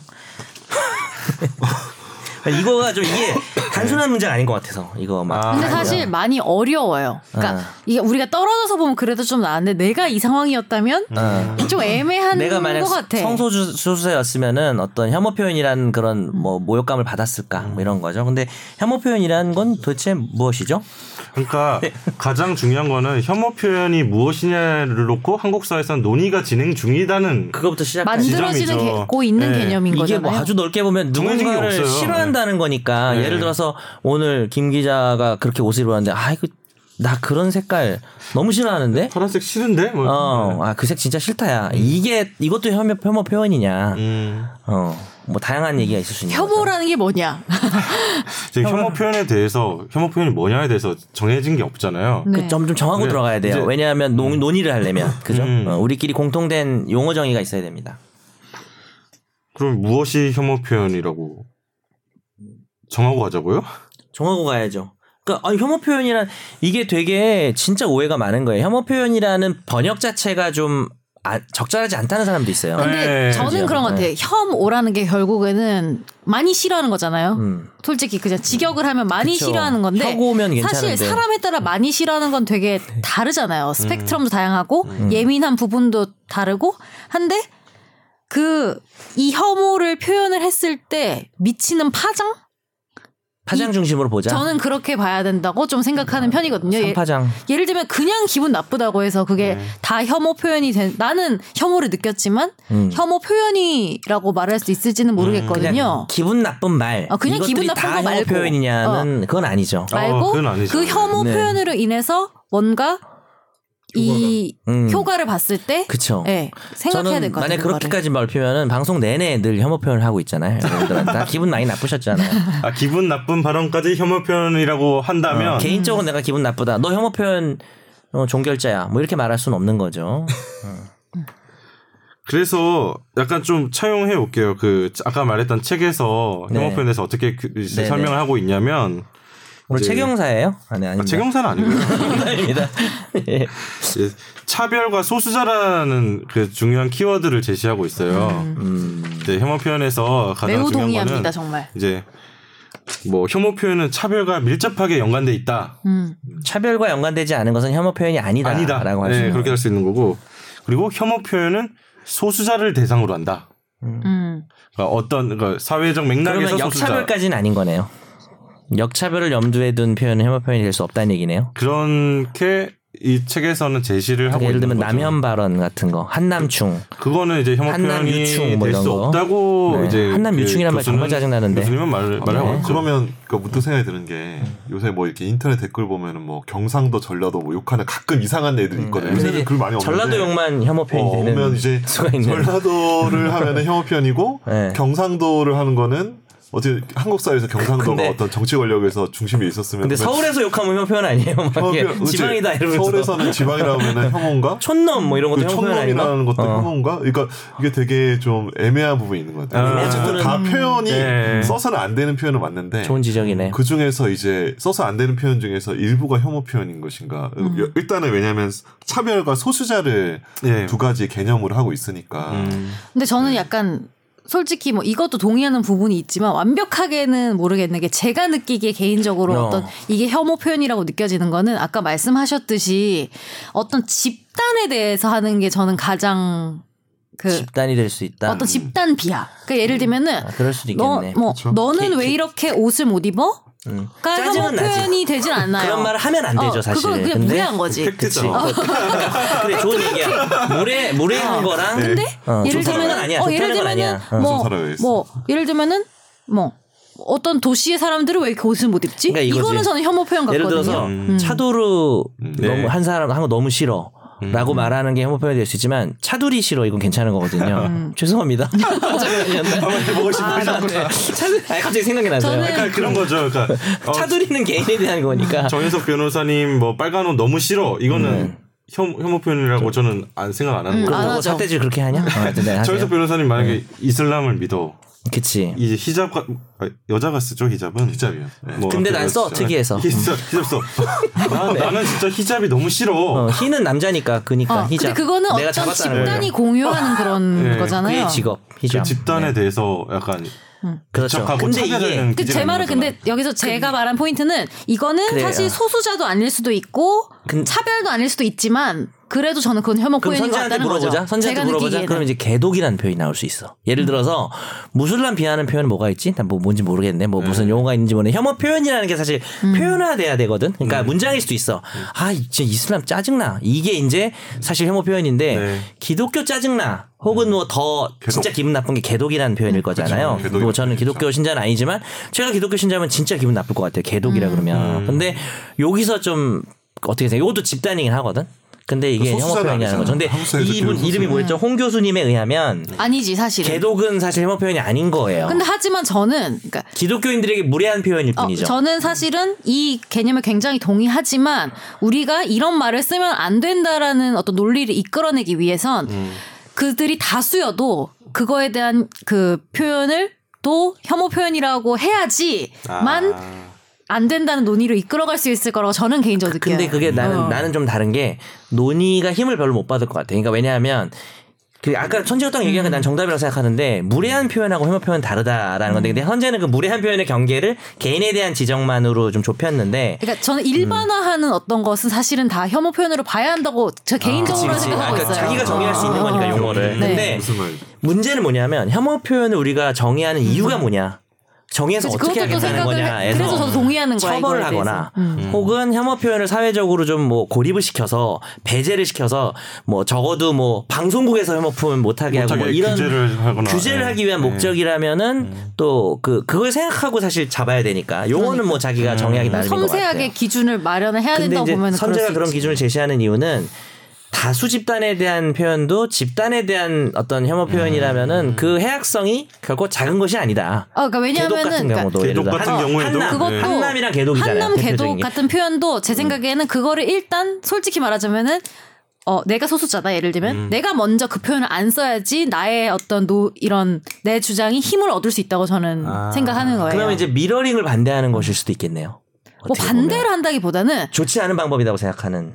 근데 또 그거의 효과를 아니까 그것도 살짝 잘은 모르겠어. 실질적인 효과를 봤을 아, 때는 네. 또 모르겠는데 일단 저는 개인적으로는 음. 내가 어떤 표현을 뭐 쓰임에 있어서는 그렇게 생각하려고 하는 편이에요. 어쨌든 네. 결론 이거네. 집단에 대한 일반적 규정으로서의 혐오 표현은 다 좀 지양돼야 되지 않냐라는 음, 논의를 제좀 해보자. 생각입니다. 왜냐면 너. 너희도 이스, 너 이슬람 뭐 욕하면 뭐 어. 이런 것도 음. 진짜 어, 그런 그렇죠. 집단적인 표현. 그리고 약간 좀- 그 약간 우리의 그 감수성이 기독교와 또 이슬람 얘기할 때랑 남자 여자 얘기할 때 좀 또 살짝 다르긴 한데 네. 어. 그러니까 여자들도 그런 여혐을 멈추고 싶으면은 어떤 뭐 남혐이라는 방식은 뭐 별로 그렇게 좋지 않은 거 아니냐라는 음. 얘기로 좀 연결될 딱 음. 그렇다는 게 아니라 음. 선제 의견이 좀 그런 맥락일 음. 수도 있겠네요. 그런 것도 있고 사실은 아니라고 하는 쪽도 있으니까. 음. 음, 네. 그렇죠. 그 개인적으로 다들 혐오 표현에 대해서 개념이라든지 생각하는 게 다를 거고. 음.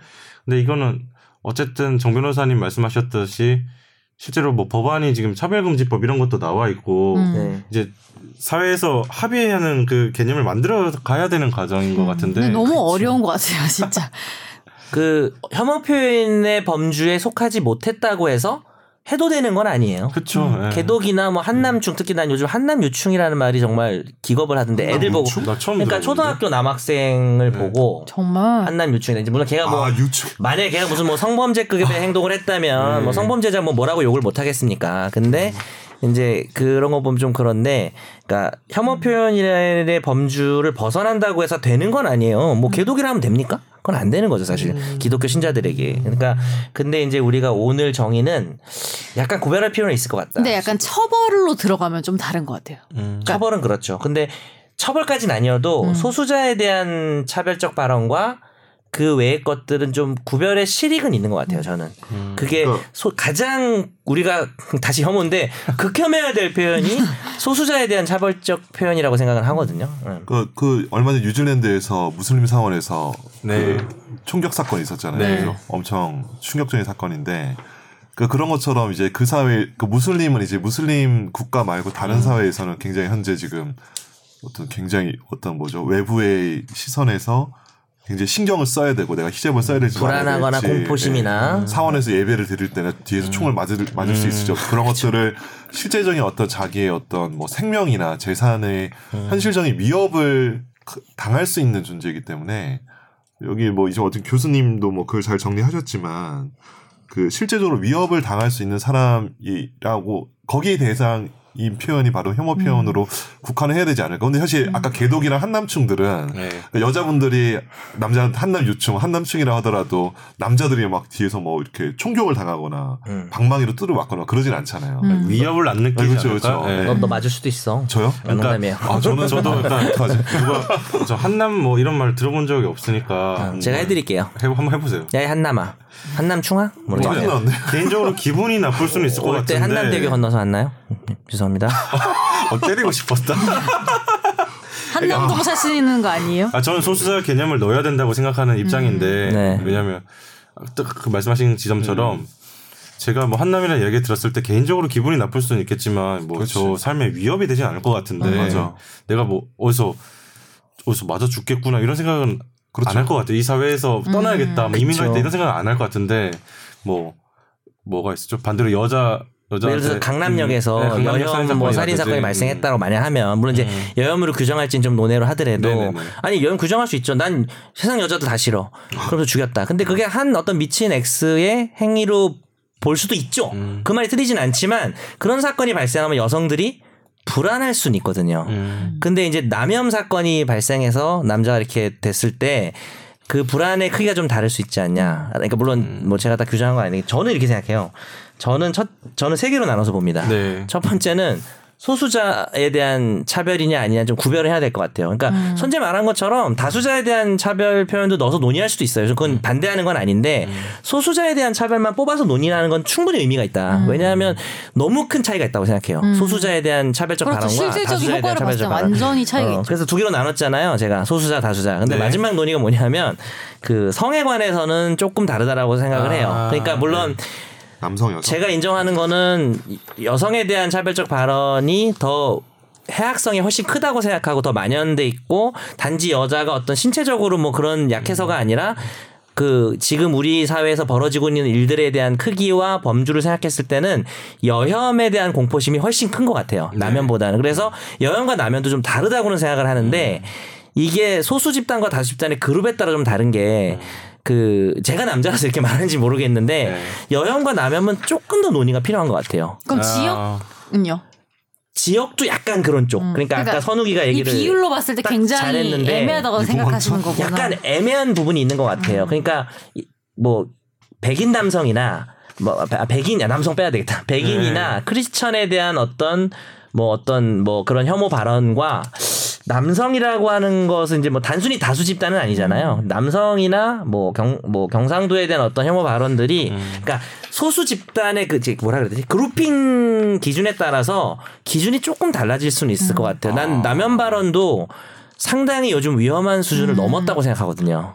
네, 그리고 그러니까, 저는 뭐 네. 책 제목도 말이 칼이 될 때지만 그러면은 말이란 것은 사실은 어떻게 보면 눈에 보이지 않는 그런 거고 되게 휘발성이 있는 건데 말로 뭔가를 처벌한다는 그 행동으로 연결되는 게 기준이 뭐야 될까? 이것도 사실 애매하잖아요. 뭐 명예훼손도 그렇고 그 기준이 사실은 음. 애매하잖아요. 그러니까 그쵸. 명확한 것도 있지만 모호한 게 되게 게 뭐 많잖아요. 말이라는 건. 음. 어떤 그런 것들은 되게 넓게 허용이 되잖아요. 네, 말이 사실은 엄밀히 말하자면 말이 칼이 될 때가 있지만 말이 자유- 칼은 아니니까요. 어, 명확하게는. 칼은 명확하잖아. 찌르면은 처벌하고 아니면 아니면 되는 거니까. 저는 이런 생각이 드는데 이제 여성 남성보다는 여성 중에서 특정 집단 가령 이제 제가 오늘도 운전하면서 왔는데 김여사란 말 어, 너무 유명한 아, 되게 말이잖아요. 중요한 말이죠. 요새 뭐 가령 이렇게 뭐 김, 블랙박스 같은 화면 올라오면 보면은 와또 김여사 사고 쳤네. 아유 지금까지 면허 뺏어야 뭐 이런 것 제목이 김여사 그렇죠. 예, 그게 많잖아요. 근데 그 운전자가 남성일 수도 있고. 그렇죠. 근데 뭐 음. 설령 여성이라. 여성이라 네, 많아. 해도 잘 그런 표현 써도 되는가? 예, 예. 그러니까 여성 중에서 특정 집단을 가리키는 거는 이거는 혐오 표현에 해당한다고 좀 제가 생각을 하고 있어요. 예. 음. 근데 여성 전체를 하는 거는 그거는 약간 어차피 성비가 대개는 음. 일 1대1인데 그거는 좀 소수자에 대한 표현은 아닌 것 같고 혐오 표현은 아닌 것 같고. 근데, 근데 네. 국어적으로는 리터러리는 그 따지면은 소수자는 아닌데 여성이 어, 요즘 여자 여성이 더 마- 많지 뭐, 않나요? 네. 아닌가? 근데 네. 그 사회적으로 차별 받아온 집단이고 뭐 아직도 차별이 있다고 한다면 때 어, 예. 소수라는 단어가 단순히 어떤 수의 크기를 말하는 게 음, 그럴 수도 아니라면 있겠네요. 아니 뭐 오히려 여성 전체에 대한 차별적 발언도 저는 되게 심각한 문제라고 생각을 해요. 그리고 또 하나 음. 또 말씀드린 게 저는 이부망천이란 말, 저거 부천 출신이거든요. 아 그렇죠.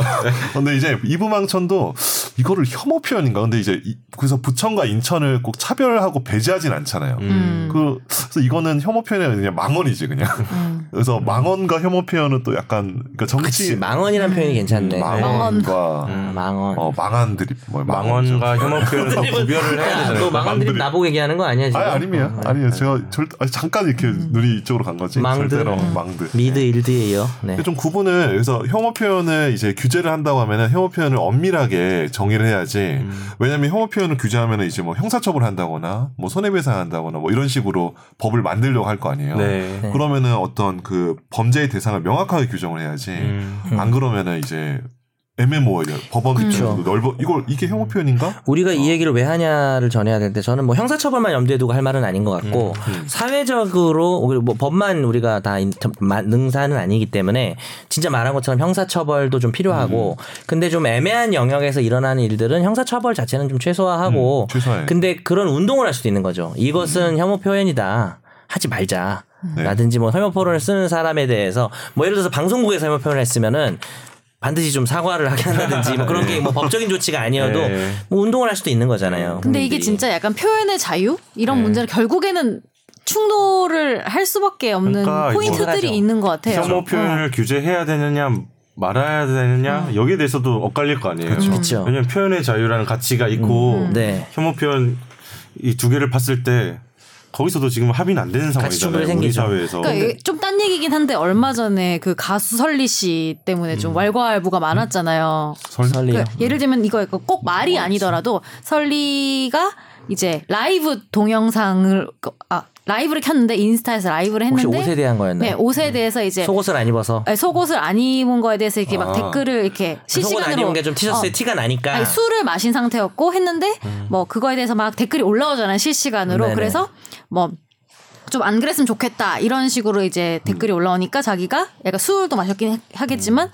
뭐 나는 그런 시선 강간이 더 싫다. 약간 이렇게 얘기를 한 거예요. 어. 그 설리가 말을 하- 한 거예요. 근데 그 댓글을 봤어요. 그러니까 전 내용 뭐 동영상은 중요하지 않고 그 댓글을 보니까 뭐 네가 노브라를 할 자유가 있는 만큼 그거를 쳐다보고 눈살 찌푸릴 자유도 우리도 있다. 음. 라고 뭐 이런 식으로 막 어. 하는데. 얼마만큼이 과연 우리가 자유인가? 약간 이게 아니 참 애매한 거예요. 여기에서 우리 네 명에서 법 만들어라고 해도 못 만들 것 같은데. 못 만들지. 지금 딱 그렇지. 맞아요. 구체와 디테일한 법을 네 명이 생각이 다 다른 것 같은데. 그렇죠. 맞아요. 그리고 근데 분명한 건 일단 표현의 자유 규제할 수 있다는 거거든요. 그러니까 우리가 행동의 자유도 있지만 사람 때리면 안 되잖아요. 네. 그 제가 그 우상이라는 영화를 봤는데 음. 재밌어요? 아, 이해가 안 돼요. 너무 어렵고요. 아, 너무. 되고요. 못 알아듣겠어요. 말을 대사를. 그래서 그 딕션이 좋은 배우들인데도 음. 그 영화를 보면은 거기서 천우희가 그런 말 하거든요. 약간 연변 사투리 해드릴까요? 아 그건 좀 그렇고요. 네.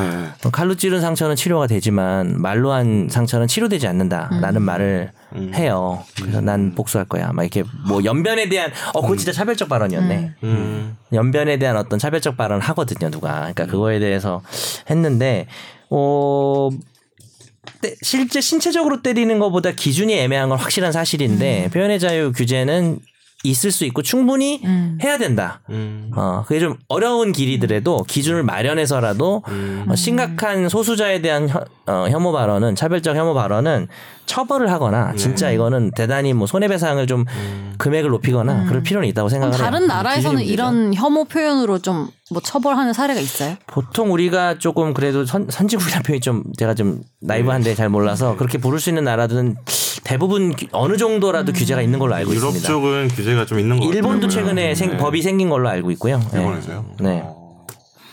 이게 일본 혐오 발언 자이니치. 진짜 많이 할 것 같아요. 자이니치가 일본의 조선 대표적인 네. 저 조선 문화가 아, 그러니까 제이 조선이고 그러니까 우리 한국 교포를 제일. 교포를 네. 가리키는 자이니치라는 표현이 음. 일본에서 굉장히 이제 근데 이게 확실히 인터넷 때문에 더 활발해지고 논의도 필요한 것 같기도 자, 해요. 많죠. 자, 사실. 그냥 한 명이 한, 한 명이 혐오 표현 쓴다고 해서 그게 막 유행이 되거나 하진 않았는데 옛날에는 봐봐. 이 단어가 너무 빠르게 유행이 맘충. 있지, 급식충 있지. 그다음에 또 요즘 또 쓰는 거 이제 틀딱충이라고 있어요. 아 맞아 있어요. 아, 나 그거 들었어. 틀딱충이라는 얼마 말이 어, 제 입장에선 남 얘기 같지 않아요. 나이가 지금 조금 있으면 틀딱, 아니 그런 거 쓰면 안 되죠. 어쨌든 뭐 이런 것이 과연 또 혐오 표현이냐, 맘충, 급식충, 급식충 그냥 다 모든 사람이 급식이었던 때가 있는데 저는 네. 급식이란 말은 잘 써요. 음. 아 이게 급식 아니야? 뭐 이런 식으로 하는데 이제 급식충은 좀 제가 뭐 피하지만 표현을 충이라는 네. 표현 자체는 그래서 그렇죠. 네. 어려운 어려운 이슈네요. 이게 어려운 이슈예요. 아까 자- 잠깐 칼럼으로 돌아가서 칼럼에 그, 그 마지막이 그렇게 가잖아요. 민주주의 사회에서는 어떤, 마, 뭐 어떤 의견이든 제시할 수 있고, 음. 저는 약간 좀 반대하거든요, 거기에. 약간. 아 지금 지금 말한 칼럼은 저 홍 교수님 책이 아니라 고대 신문사에서의 네, 그래서 뭐, 민주주의 사회에서는 어디 보자. 네. 뭐, 그, 그 맥락이죠. 민주주의 사회에서는 어떤 의견이든 말할 수 있고, 모든 의견이 존중받아야 한다. 저는 모든 의견이 존중받아야 하는 건 아니라고 저는 개인적으로 생각해요. 전 이 말이 생각나요. 뚫린 입이라고 다 할 수 있는 건 아니다. 어, 아무. 말이나. 뚫린 입. 네. 아. 이게 근데 이제 고대 신문사에서는 그런 얘기를 하는 것 같아요. 존중이라는 단어 어떻게 해석하느냐에 아, 네. 또좀 차이는 있는 것 같아요. 어. 근데 약간 얼토당토 안 한 것까지 우리가 존중을 해야 하나. 이게 핵심일 수도 있는 게 근데 네. 또 사람마다 얼토당토에 대한 기준도 달라. 누군가의 심기를 건드렸다는 이유로 고개 숙일 책임까지도 있는 것일까라는 말을 해요. 근데 그건 심기를. 건드린 표현이 아니라고 보는 거잖아요. 지금 핵심은 그러니까 사실은. 성소수자 동아리 입장에서는 그러니까 망언, 단순히 심기를 건드린 건 아닌 발언이 거지. 아니라 음. 이제 혐오 표현 아니냐 좀 단순히 어. 그러면 이제 돌아가서 그 처음에 나왔던 그 표현 있잖아요. 남자가 여자를 좋아하고 여자가 여자를- 남자를 좋아하는 게뭐 그게 사실 일반적 인식이긴 하죠 일반적이다? 이거예요. 일반적이다라는 표현이 일반 말 근데 그러니까 애매한 거 같아. 그러니까 어. 예를 들면 당연히 뭐 남자는 여자를 좋아해야 되는 거 아니에요? 이건 더 다르지. 이거는 정상이죠. 이거는 정상. 비정상 이건 다르지. 근데 음. 일반적이다. 약간 이것도 사실은 저도 애매하다고 생각했어요. 저는 개인적으로 이건 혐오 표현이 아니라고 생각해요. 음. 저는 그러니까 고대 신문사의 칼럼은 조금 마음에 들진 않아요. 음, 논리 개인적으로 구조가. 예, 논리 구조나 이런 게 오히려 혐오 표현을 더 양산할 수도 있는 칼럼이 아닌가. 이 겨- 고대 신문사의 칼럼을 절대 지지하진 않아요. 음. 근데 이 사건 자체는 사실 남자는 여자를 좋아하고 여자는 아, 왜냐면 나 갑자기 그게 떠올라서 나 예전에 대학 다닐 때 네. 그 성소수자 동아리 이름이 이반이었어요. 이반 어, 있었지. 그래서 이 이반 001, 이반 002 그게 뭐냐면 성소수자의 어떤 사회적 지위 지수를 말했어요. 아. 지금 3%다 우리 인식이. 나중에 이제 몇 프로까지 간다 그런데 지금 이름 다 바뀌었죠 그 동아리. 그러니까 스스로를 이반이라고 부른 이유가 우리가 일반적이지 일반적이지 않은 게 잘못입니까? 뭐 이런 식으로 표현을 좀 썼어요. 물론 여기에 또 다른 쟁점이 있는 게 니그로라는 표현을 백인이 흑인한테 쓰면은 진짜 안 되는데 동양인이 쓰면 네. 근데 흑인들은 친하면 자기들끼리 니그로라고. 부르잖아요. 니가라고 부르고. 어 니가라고 부르고 하니까 근데 그건 사실 자기들끼리 유대 의식이 있어서 부르는 건 또 그래 우린 일반적이지 않지라는 게 성소수자들끼리 어떤 운동의 방향이라면 사실 전혀 문제가 되지는 않는데 그럼에도 불구하고 일반적이라는 단어가 네. 어, 누군가에 대해서 심각한 어떤 차별이나 배제나 공포심을 일으킨다고 생각하진 않아요. 그래서 처음에 이 바, 하- 발언을 했던 학생이 어, 적절하진 않았으나 이렇게 사과를 강요받아 뭐 성소수자분들이 보면 좀 싫어할지 모르겠지만 사과를 강요받아야 될 정도는 아니라고 생각해요. 저는 그러니까 이게 개인적으로는. 뭐 이게 실제로 정말 발언이 음. 똑같이 이거랑 맞는지 모르겠는데 네.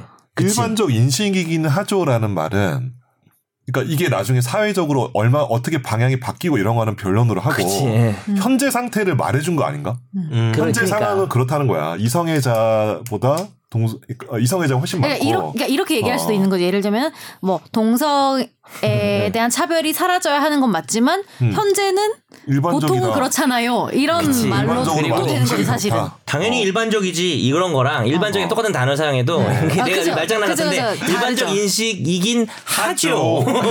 일반적이다가 아니라 일반적인 인식이긴 하죠. 앞뒤를 좀 더 봐야 될 것 같아. 이건 이것만 맞아. 그게 절대 못 이- 못할 이분이 것 동성애에. 대해서 되게 어 되게 뭐 좀 오히려 혐오가 될 수 있는 전체 맥락에서 발언을 하면서 이 말이 나왔으면 뭐. 전체 맥락에서 이제 요거 하나 꼬투리 잡아서 뭐라고 할 수도 있지 않을까. 아니면 예를 들면 이건 옹호하는 사람 입장에서도 나올 수 있는 말이라서 그러니까 말을. 어떻게 사용하냐에 달린 거지. 근데 그만하고 이제 동성애자에 대해서 존중을 해야 된다 말하려고 하는데 갑자기 뭐 그러니까 난 모르겠어요.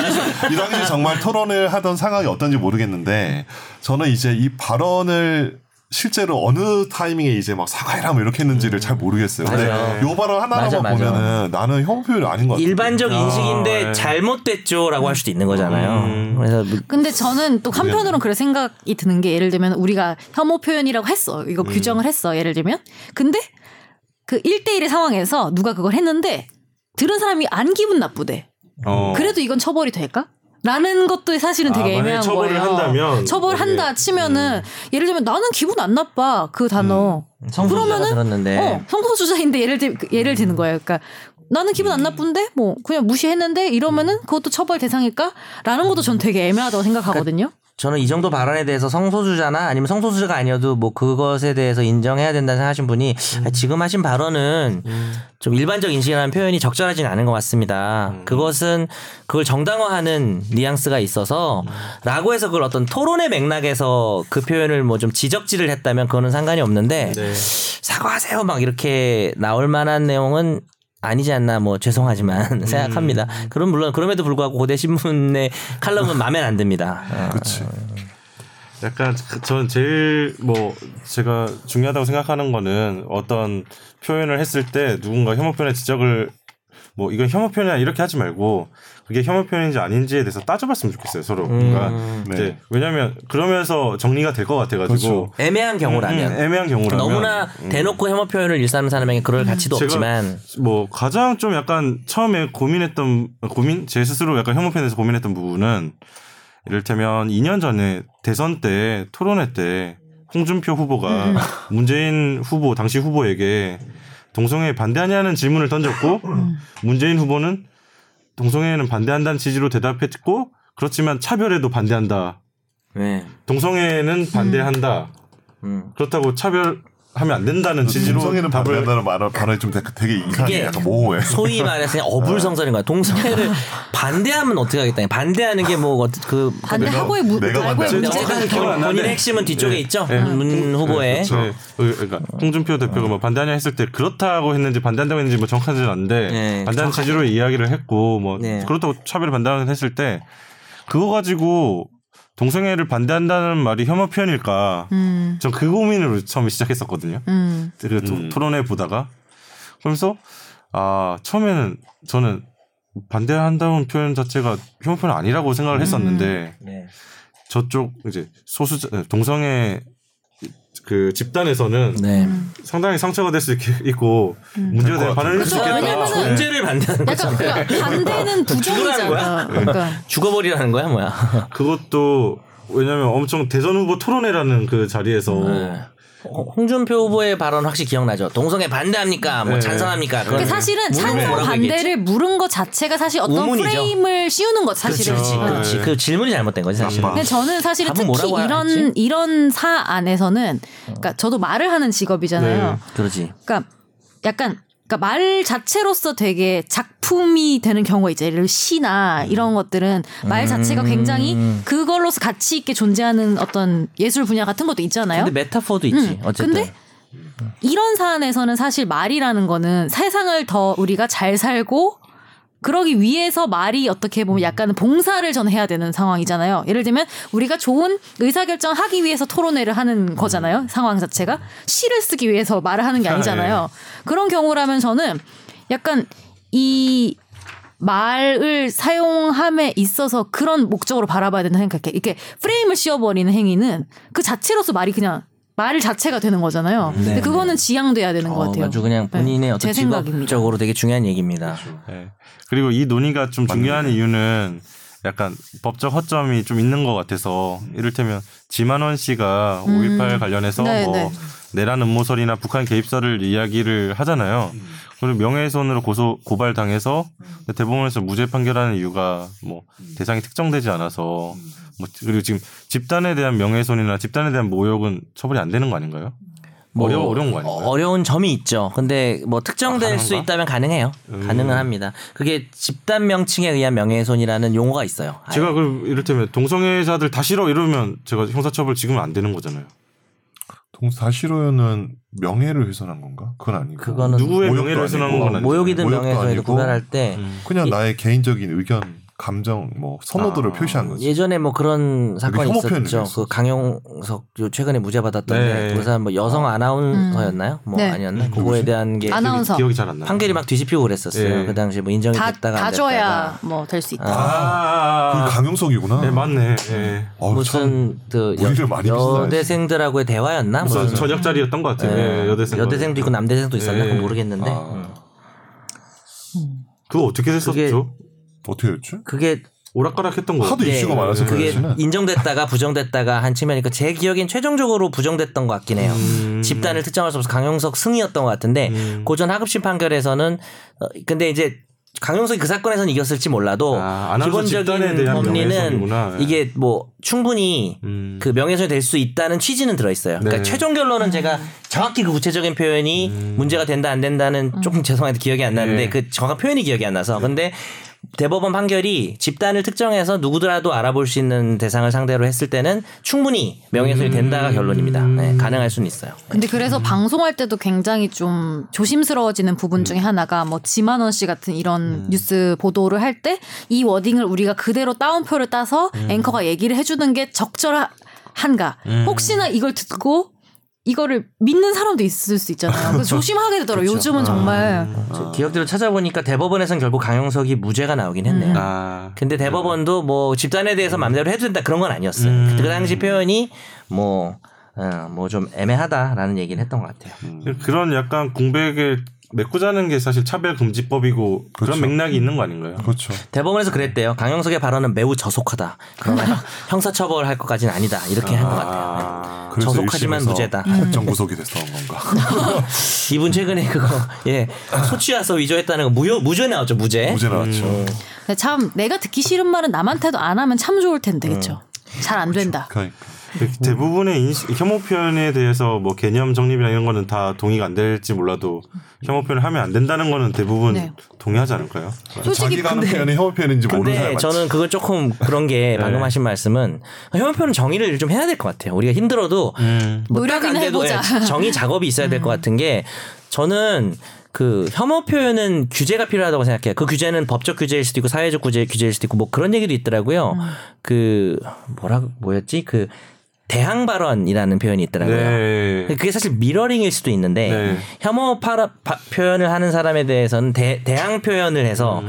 그좀 이렇게 사회적으로 어, 그런 말 못한 게 예를 들어서 이게 TPO인데 결국에는 혐오 표현도 뭐 일어날 수는 있는데 최소한 최소한 대학 강의실에서 음. 교수가 강의를 하면서 뭐 여대생들은 취집 잘해라 뭐 이런 음. 표현을 쓰는 거 이런 거는 사과를 해야 돼요. 막아야 되고 뭐 음. 형사처벌까지는 그다음 논의를 하더라도 그다음에 언론사 음. 방송국에서 한다든지 아니면 자리. 어, 정치적인 이- 지위에 있는 사람이 얘기를 한다든지 이런 거는 우리가 좀 맹렬하게 네. 어, 비, 비난을 해야 되지 않을까라고 생각을 하고 결국은 혐오 표현 규제 얘기를 좀 해서 마, 우리가 지금 네, 오늘 너무 시간이. 길어졌는데 네, 그러네. 네. 마무리를 좀 해야 되지 않을까요? 네. 표현 규제에 대해서는 좀 얘기를 해보시죠. 어떻게 그- 그러니까 그렇게 규제를 하려면 아, 제가 제가 하던 얘기 마무리를 하면 저도 네. 마무리 해볼게요. 뭐 규제 방법이 뭐 차별금지법 얘기도 좀 하려 그러는데 그 얘기보다 저는 좀 더 중요하다고 생각하는 게 사실 혐오 표현이라는 말이 좀 남용되고 있는 측면도 있다고 생각해요. 음. 그러니까 막 모든 표현만 하면 혐오 표현이다. 그러니까 혐오 표현을 지적하는 입장에서도 좀 명확하게 할 필요는 있다고 생각하고 아까 그 일반적인 인식이긴 하죠까지 그렇게 사과를 받아내야 되는가는 저는 솔직히 좀 동의하지 않고 오히려 그 표현보다 훨씬 세고 해악적인 발언들이 사회에 만연하고 있는데 토론 시간에 그런 표현이 나왔다고 바로 사과하라고 하는 건 오히려 좀 토론을 방해할 수도 있지 않을까. 네. 뭐 죄송하지만 그 성소수자 동아리 분들이 죄송하지만 오히려 좀 더 명확한데 사람들이 혐오 표현인지 인식을 못하는 내용에 대해서 이건 1번 혐오 표현이고 2번 왜 혐오 표현인지를 명확하게 이야기를 해서 어, 규제하는 게 중요할 수 있고 오늘 좀 방송 제목도 혐오 표현과 무례한 표현은 다르다. 저는 저는 이런 것도 제목으로 추천을 하는 게 네. 무례한 표현도 하면 안 되고 혐오 표현도 하면 안 되는데 혐오 표현은 그 어떤 죄질이. 거의 범죄급이라는 거예요. 음. 사회에서 사라져야 될 것이고 공적인 위치에 있는 사람이 그런 발언을 했을 때는 정말 공개 사과를 해야 되고 할 정도의 표현하기 때문에 근데 이게 무, 무례한 표현과 혐오 표현을 그냥 어, 결국은 처음에 선재가 얘기한 걸 너무 반대하면서 끝나는 것 같지만 뭐 선재 개인적으로 반대하는 게 아니라 그러니까 이건 어떤 방향을 얘기하는 건데 이걸 좀 섞어버리면 음. 저는 또 안 좋을 수 있다고 생각을 해요. 그러니까 오히려, 그리고 오히려. 이제 우리가 무례한 표현이라는 주제를 잡아서 얘기할 수도 있겠죠. 어 근데 혐오 표현 논의는 좀 힘을 받으려면 네. 정말 오히려 더 그치 소수자에 대한 생각을 해야 된다는 불안과 공포와 차별을 조장하는 발언들을 명확히 해서 음.